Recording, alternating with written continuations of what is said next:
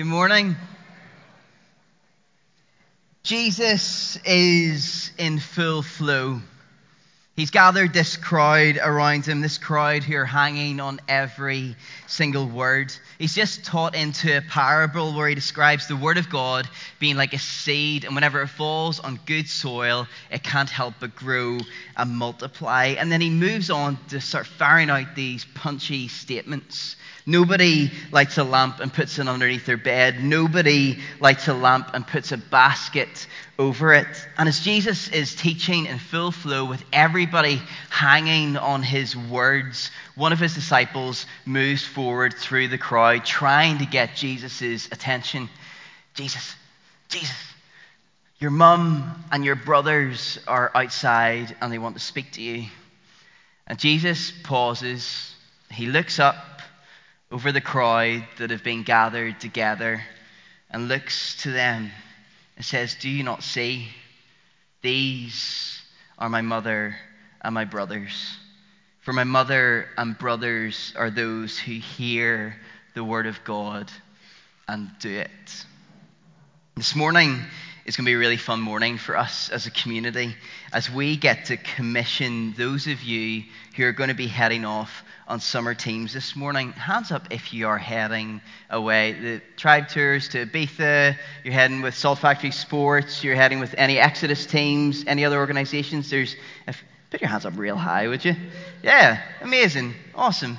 Cool. We're going to be praying for you in just a few moments. I'm going to say a few things specifically to each of you um, in just a few moments' time. But before I get there, I want to speak to us as a whole community. Because as we pray for these guys, as we release them into their summer, we are going to be commissioning them.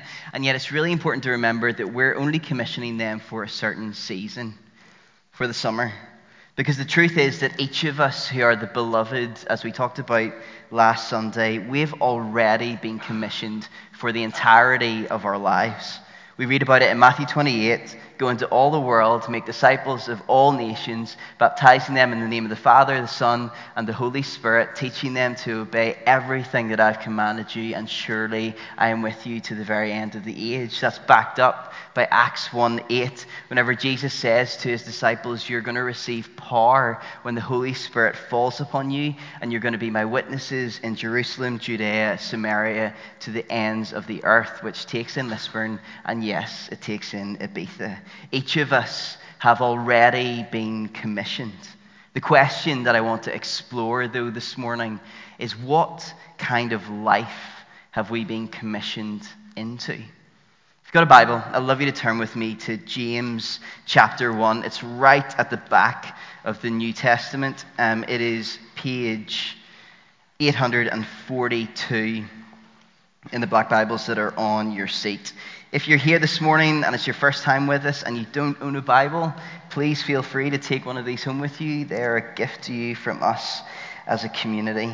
James 1, I'm going to read from verse 16. It says this Don't be deceived, my dear brothers and sisters. Every good and perfect gift is from above, coming down from the Father of the heavenly lights, who does not change like shifting shadows. He chose to give us birth through the word of truth that we might be a kind of first fruits of all that He created. My dear brothers and sisters, take note of this. Everyone should be quick to listen, slow to speak, and slow to become angry, because human anger does not produce the righteousness that God desires. Therefore, get rid of all moral filth and all the evil that is so prevalent, and humbly accept the word planted in you, which can save you. This is where I want to get to this morning. Do not merely listen to the word and so deceive yourselves. Do what it says. Anyone who listens to the word but does not do what it says is like someone who looks at his face in a mirror and after looking at himself goes away and immediately forgets what he looks like. But whoever looks intently into the perfect law that gives freedom and continues in it, not forgetting what they have heard, but doing it, they will be blessed in what they do. Those who consider themselves religious and yet do not keep a tight rein on their tongues deceive themselves, and their religion is worthless. But religion that God our Father accepts as pure and faultless is this to look after orphans and widows in their distress, and to keep oneself from being polluted by the world. Let's talk about my face for a second, right? I can't see my face right now, but you can. I, well, I can sort of see my face. I've got quite a big nose, so if I kind of look kind of funny, I can just sort of see the tip of it. My face is an external thing. It reveals my identity into the world. Now, some of you will see me walking down the street. You'll see my face and you'll be like, oh, there's Stu. Lovely fella. Great face.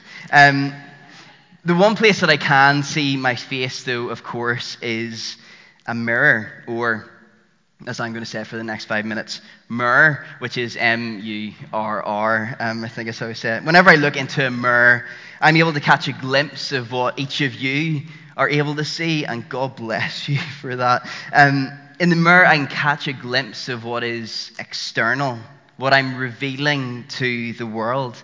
And James, in this passage, speaks of us looking into a particular kind of mirror. He describes this mirror as the perfect law that gives freedom, or shorthand, it's the good news of Jesus and his kingdom. James wants to paint this picture for us of us looking into this particular kind of mirror. And as we do that, we're able to see our reflection in it. We're able to gaze into the story of God, his redemptive plan for the world, his loving kindness, his renewing of all of creation. We're able to look into this mirror and see his affection towards us and also his intention for the world and we're able to see our face in it. We're those who have heard the word of God, who have received it, but who've also been transformed by it. Now we are part of God's story. As we gaze into this mirror of his story, we are able to see that we're not simply spectators of what he is doing in the world, but actually we are actors in it. Now, I look a state in the mornings. I like horrendous in the mornings. My hair goes all over the place, kind of goes like the Ace Ventura style. It kind of goes up at the sides and then down in the middle. I don't quite know how that looks. I've got stuff in my eyes. I just look horrendous. And here's the thing if I just woke up this morning, looked into the mirror, and didn't do anything about it, I'd get some looks from you, maybe more than kind of the looks that I usually get on a Sunday morning. People would be asking me on the way in, What is up with your face? It doesn't make any sense for me to look into a mirror and not actually do anything in response to it. This morning, I woke up, I looked into the mirror, and I acted in response to it. Hence, this. Lovely fella, great face. Um, in light of what I saw, I'm going to use a strong word, I was compelled to act this morning. And what James is saying here is that in light of what we see as we gaze into the mirror of the God story, we're compelled to act. We're compelled to do something based on what we've seen. That as we gaze into seeing that through the pursuing, shame breaking, sin defeating love of the Father, as we see his wonderful news of transformation that has taken hold of our lives, actually, we want to be the kind of people in response who share that same wonderful news with other people in our city. That as we gaze into his way of transformation, that as he transforms creation, industries, communities, families, we want to be a part of that same movement of transformation as we look into the mirror and see God making himself so present with those who are far from him, we want to be the kind of people who draw really, really close to people. That as we look and see that we have been saved from surface level religion into a life of compassionate, true religion, where we look after widows and orphans, we want to move ourselves in that kind of way. In light of what we've seen, in light of what we've seen intently, we want to be the kind of people who go and do. We want to take in the Word of God and do what it says. I want you to go with me to where I started off this morning by turning with me to Luke chapter 8, start of the New Testament. It's page 718 in the Bibles around you. This is this moment where Jesus is teaching. He's just taught about the seed and he begins to fire out these punchy statements. His mum and his brothers are wanting to get a hold of him, and he responds to the disciples' request by saying, My mother and my brothers are those who hear God's word and put it into practice. I just, as an aside, I just want to say Jesus isn't being disrespectful here, he's not being a stroppy child. A few months ago, I taught into Jesus being one who was marked by gentleness, that even on the most brutal and victorious moment on the cross, despite all that was going on, Jesus was so incredibly focused on his mother and his relationship with John, pairing them together to create family. Jesus is not disrespectful here. Instead, he wants to make a really strong prophetic statement, and it is this to be part of the family of God is to both hear the word of God and to do it, to incarnate its way, to inflesh it. Our family way is to hear and to do. And yet, if I'm to be really honest with you this morning, I feel the temptation all of the time to simply sell for half of our family way, to look into the mirror, to take it all in and yet not really do anything about it. To hear, but not do. And I don't think I'm alone in this, but I know for sure that it is not the kind of life that we have been commissioned into. There's something about our current cultural moment that tempts us into just settling for half of the story, gazing but not practicing it's a little bit like walking away from a mirror and forgetting what we look like. We don't offer anything of substance into the world. And yet, the truth of it is that this doesn't make any sense. If you want to flick on the quote from Dallas Willard, this is the words of Willard in Renovation of the Heart. Um, I love these words and I hate them at the same time because they pierce my soul. No one can actually believe the truth about Jesus without trusting him by intending to obey him. It's a mental impossibility. The idea that you can trust Christ and not intend to obey him is an illusion generated by the prevalence of an unbelieving Christian culture. Please notice the quote marks. In fact, you can no more trust Jesus and not intend to obey him than you can trust your doctor and your auto mechanic and not intend to follow their advice. If you don't intend to follow their advice, you simply don't trust them, period. Now, an intention is brought to completion only by a decision to fulfill or to carry out, sorry, to carry through with intention. If I intend to obey Jesus Christ, I must intend and decide to become the kind of person who would obey. That is, I must find the means of changing my inner being until it is substantially like His, pervasively characterized by His thoughts, His feelings, His habits, and relationship with the Father. What Willard is saying here is that it doesn't make any sense to hear the Word of God and not actually put it into practice. It's an impossibility, he describes it. And yet, why do I feel the temptation to do that all of the time?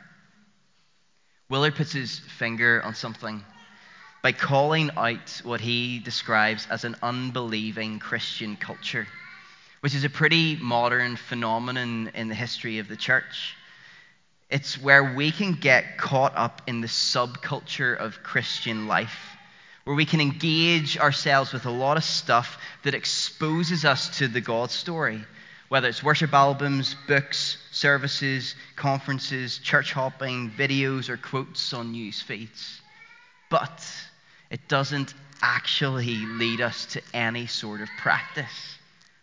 If we're not careful, an unbelieving church culture, as Willard t- talks about it, can influence us into being the kind of person who spends their lives hearing an awful lot, but not actually doing an awful lot.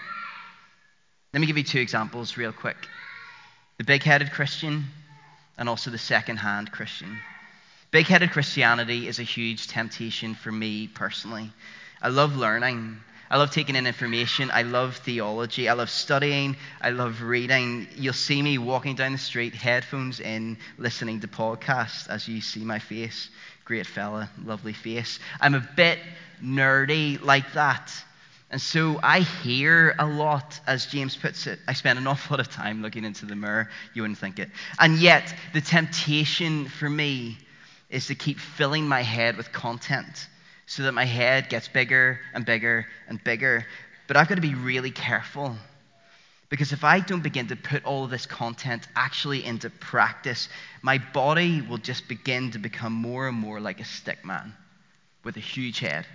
Doesn't make any sense. And so, with such a huge head and such a thin body, I'll begin to lose my balance. I'll begin to fall over and lie down, full of amazing content, and yet not allowing it to inform my actions. Second, is secondhand Christianity or passive Christianity. It's like standing beside somebody who's smoking a cigarette and just passively taking in their smoke fumes. There's a danger for some of us to simply live off the fumes of somebody else's Christian experience, their stories, their content, their activity, their best prayers, rather than putting this stuff into practice ourselves. They're off doing the business they're doing their thing. They've got these incredible stories. And there's something about getting around those kinds of people that actually we feel as if we can get off the hook sometimes. It's the danger of secondhand Christianity. Here's the thing it's becoming more and more normal, but also more and more dangerous to think that we've been commissioned into a life simply of hearing and not doing. It's an illusion. It's an illusion that brings our attention back on ourselves rather than what we can demonstrate into the world. And yet, I have noticed as I have lived in this kind of way and am tempted to do it all of the time, I become really, really tired. I become really, really knackered. I feel weighed down all of the time. And why? Because this way of life, this way of hearing but not doing, doesn't find its source in the way of Jesus or the way of the kingdom. It finds its source in a completely different place consumerism. Consumerism tricks us into this pattern of thinking where we feel as if we need to keep accumulating so much more stuff until we will reach a certain point. At that point, that point of practice, we can start doing the business. But between here and now, I've got to accumulate so much more stuff so that I will get to this place. By living this life of hearing but not doing, we feel this strange sense of lack. There'll be the point up ahead. I'm not there yet. At the minute, I am ill equipped, I am uninformed, I am disempowered. And yet, I look around me and I see shinier, better models of what it looks like to practice the way of the kingdom. And so, because of that, because of my underpreparedness, I'm going to try and fill this gap with content, with other people's stories, with the product, with the performance. And we run around trying to accumulate all of this stuff, and yet we never feel closer to the point of practice. And we simply, all the while, knacker ourselves out while we try and play, con- try and play catch up with all of this content. Does any of that make sense this morning? Are you tired? Are you worn out? Weighed down by the accumulation? Do you feel burnt out by consumer Christianity? I've got some really, really good news for you this morning. You don't need to live that way. You don't need to live that way. You've been commissioned into a very different kind of life. Jump one page with me to Luke 9, verse 1. When Jesus had called the 12 together, these are the 12 disciples. These boys certainly were not ready. They weren't fully equipped. They didn't know everything, but they had become apprentices of Jesus. They were listening to him, watching how he worked. And despite not being fully trained and being really, really ropey around the edges, Jesus releases them. Read with me. He gave them power and authority to drive out all demons and to cure diseases. And he sent them out to proclaim the kingdom of God and to heal those who were ill. He told them, Take nothing for the journey no staff, no bag, no bread, no money, no extra shirt. Whatever house you enter, stay there until you leave that town.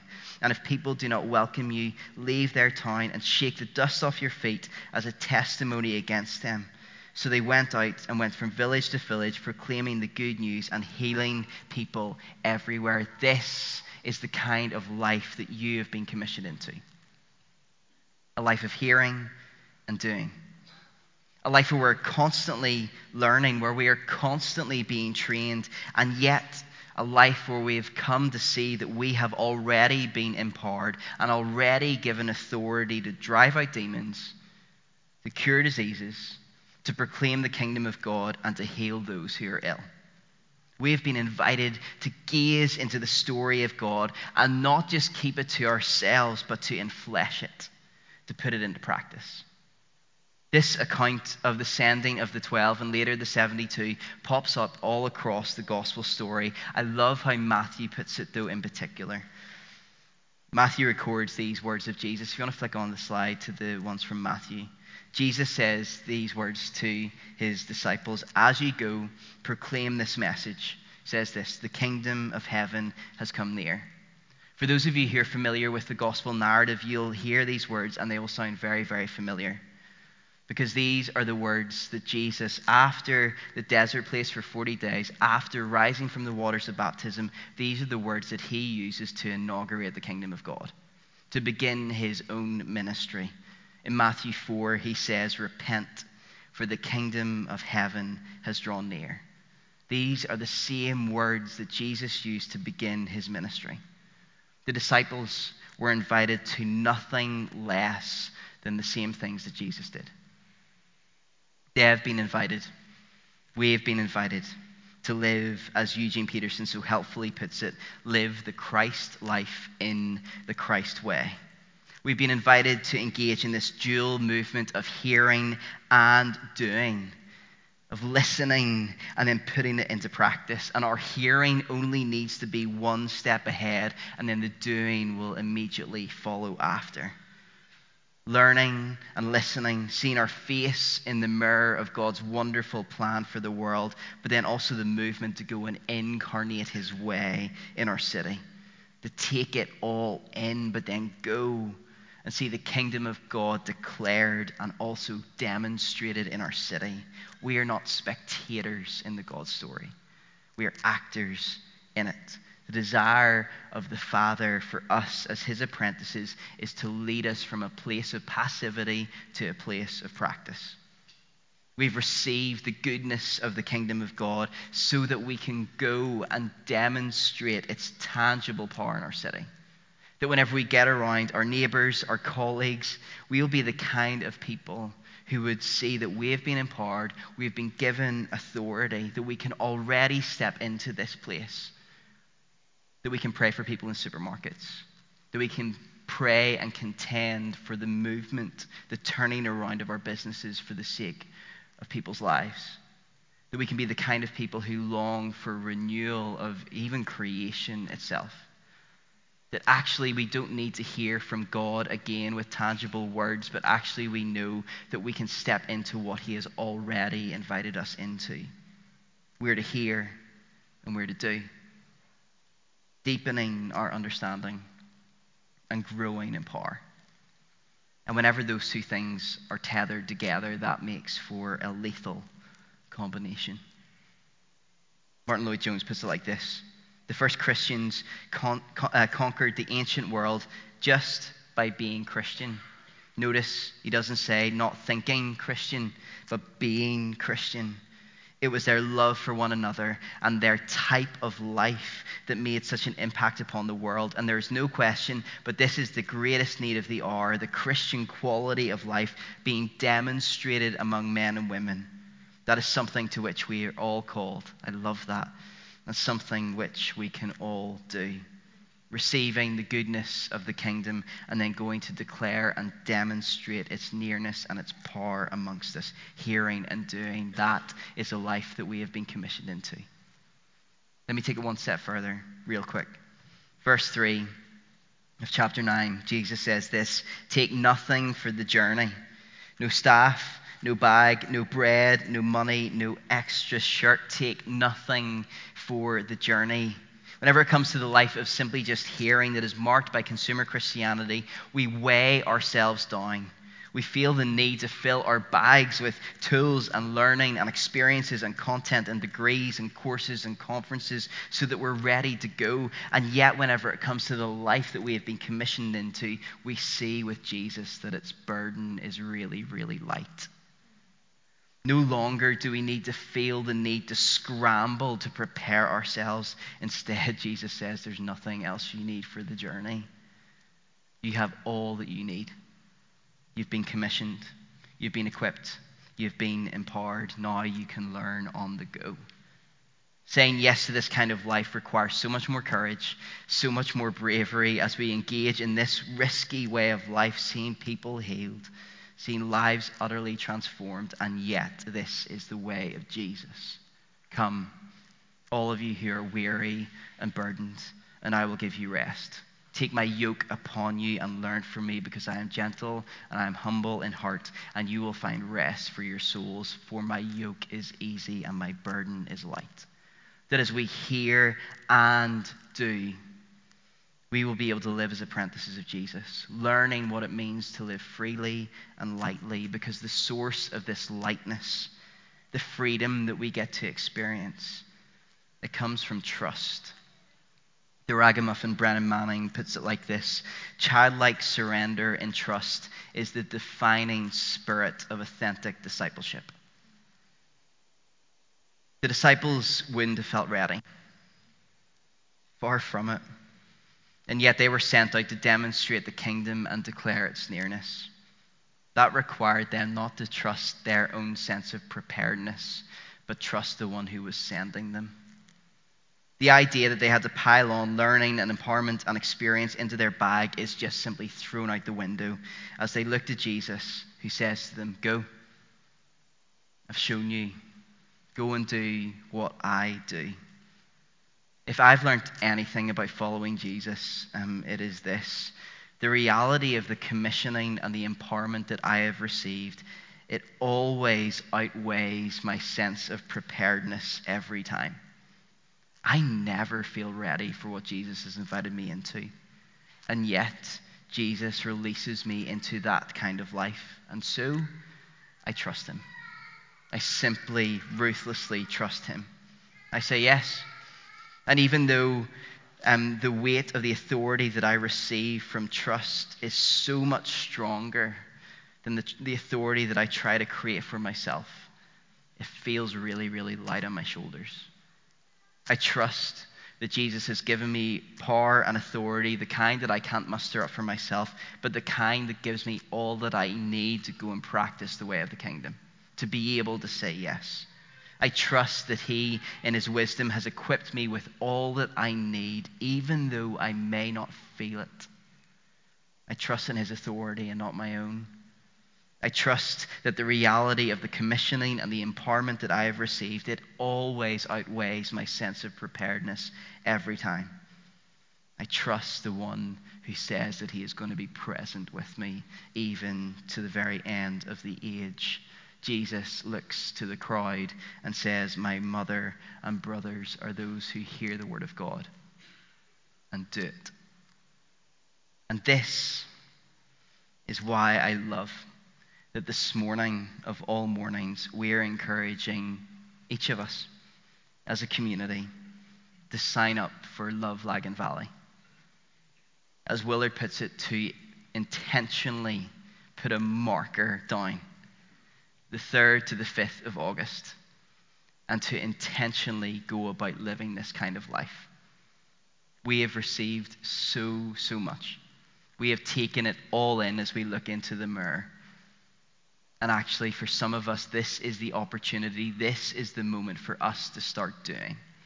To be able to practice this kind of life, not simply for the 3rd and the 5th, the 3rd to the 5th of August, but actually that as we do it, there will be something that opens up in our own lives. That we'll be able to hold more of the authority that Jesus has blessed us with. That this could become our way of life. That we will stop simply just hearing, but also step into doing. And in just a few moments, we're going to respond by giving you the opportunity to sign up this morning to be able to do that. But I want to just land by talking to those who are going away. People in our community who are willing for this summer to both hear and do. And, and there's probably like 15, 20 of you, and we're going to get you guys up to the front in just a few moments to pray for you. Um, but I just want to say just a few things to you before you go. I know the team to Ibiza are going to be heading off pretty much immediately after the service, so I will be quick. Um, I want to just say a few things to you um, before you guys go. Um, firstly, for you, whenever you are away on teams, wherever that may be, whether it's home or abroad. I, whenever I reflected on this and I was praying for you over the course of this week, I was really drawn to that moment whenever Jesus sends out the 12 and he says that I've given you authority. Some of you are really young. Um, some of you may feel really young. And yet, the reality is that because, of you, because you're followers of Jesus, you have been blessed with authority. You carry authority. And authority is not bravado. It's not stepping in saying, Look, I'm here um, authority is tied to service, it's tied to secretly, compassionately serving people. But authority allows you to live really, really boldly. And particularly for those of you who are nervous about going, whether you're thinking about Ibiza and you're nervous about heading, or further down the summer you're doing something different, you're slightly nervous. Um, I think particularly for you folk who feel that in their gut at the minute, I think that there's particularly something about authority and the nervousness that you feel right now. That actually, as you pray and as you speak out loud, it may be a little bit shaky, your voice may flutter a little bit, but actually, I think what you'll find is that there is a real weight to what you're going to say and a real weight to the prayers that you're going to pray. The other thing I do want to say to each of you who are going is you're going to encounter an awful lot of strangers whenever you're away, people who you've never met before, people who you'll probably never meet again. And yet there's something that we've been equipped with. It's a gift from the Holy Spirit. It's called the gift of knowledge. It's the opportunity to be able to cut through very, very quickly and speak to somebody right at the core of their being.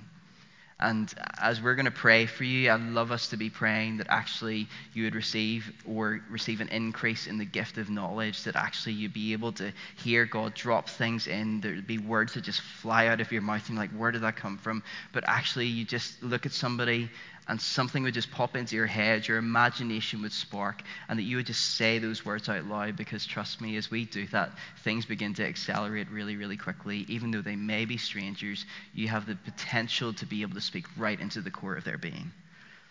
Also, for the, the team that are going to Ibiza, um, just praying for you guys this morning, the, like the words that came into my head were don't ever apologize. And you're going to be going into a place, um, Mecca of partying. Um, whenever you're going to be encountering people, you're going to see people who are going to look at you like, What are you doing here? Why are you at this boiler room? What is a boiler room? What is 24 7? Why are you praying for me? What is prayer? And they're going to be like, Who are you? What are you doing? And the temptation sometimes for us is to retreat back and to downplay what we do. And actually, this is a moment for you to be able to display an alternative pattern of life, to be able to display a different hope to people. And so don't ever apologize for that. Don't ever apologize for the hope that you carry.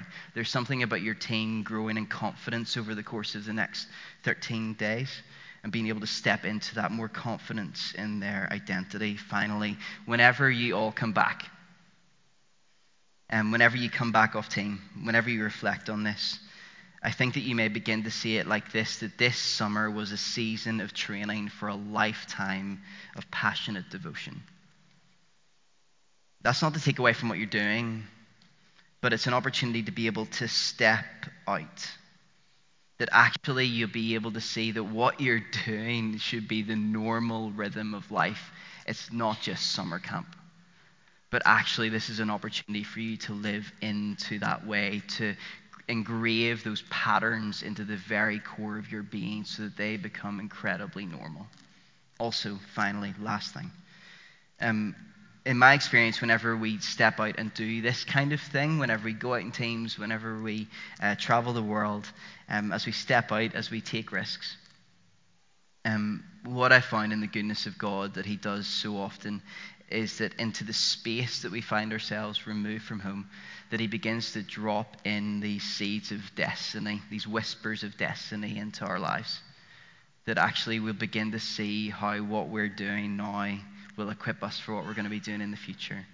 That we're going to hear from God as He speaks into our lives and begins to lead us into the direction that actually there's vocations that you'll be hearing about over the course of the next couple of weeks and months that maybe you didn't even think before that there are these whispers of destiny. So, can I encourage you, create as much space as you can and begin just to listen to what the Father is doing in you?